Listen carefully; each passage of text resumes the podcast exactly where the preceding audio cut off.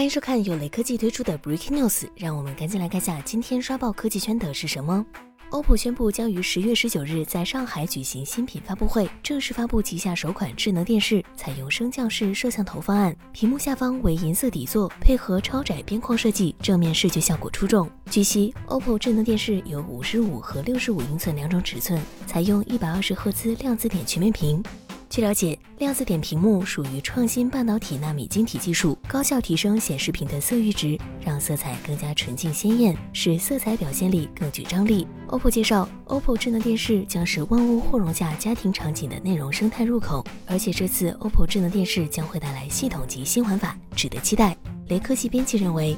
不难看出，OPPO 的首款电视就是冲着高端市场去的。和华为一样，OPPO 进军电视领域，显然不只是拓宽产品宽带这么一个简单的目的，更大的可能性是，OPPO 试图让自家的电视成为自家的智能体系的控制中枢，让 ALOT 生态出圈。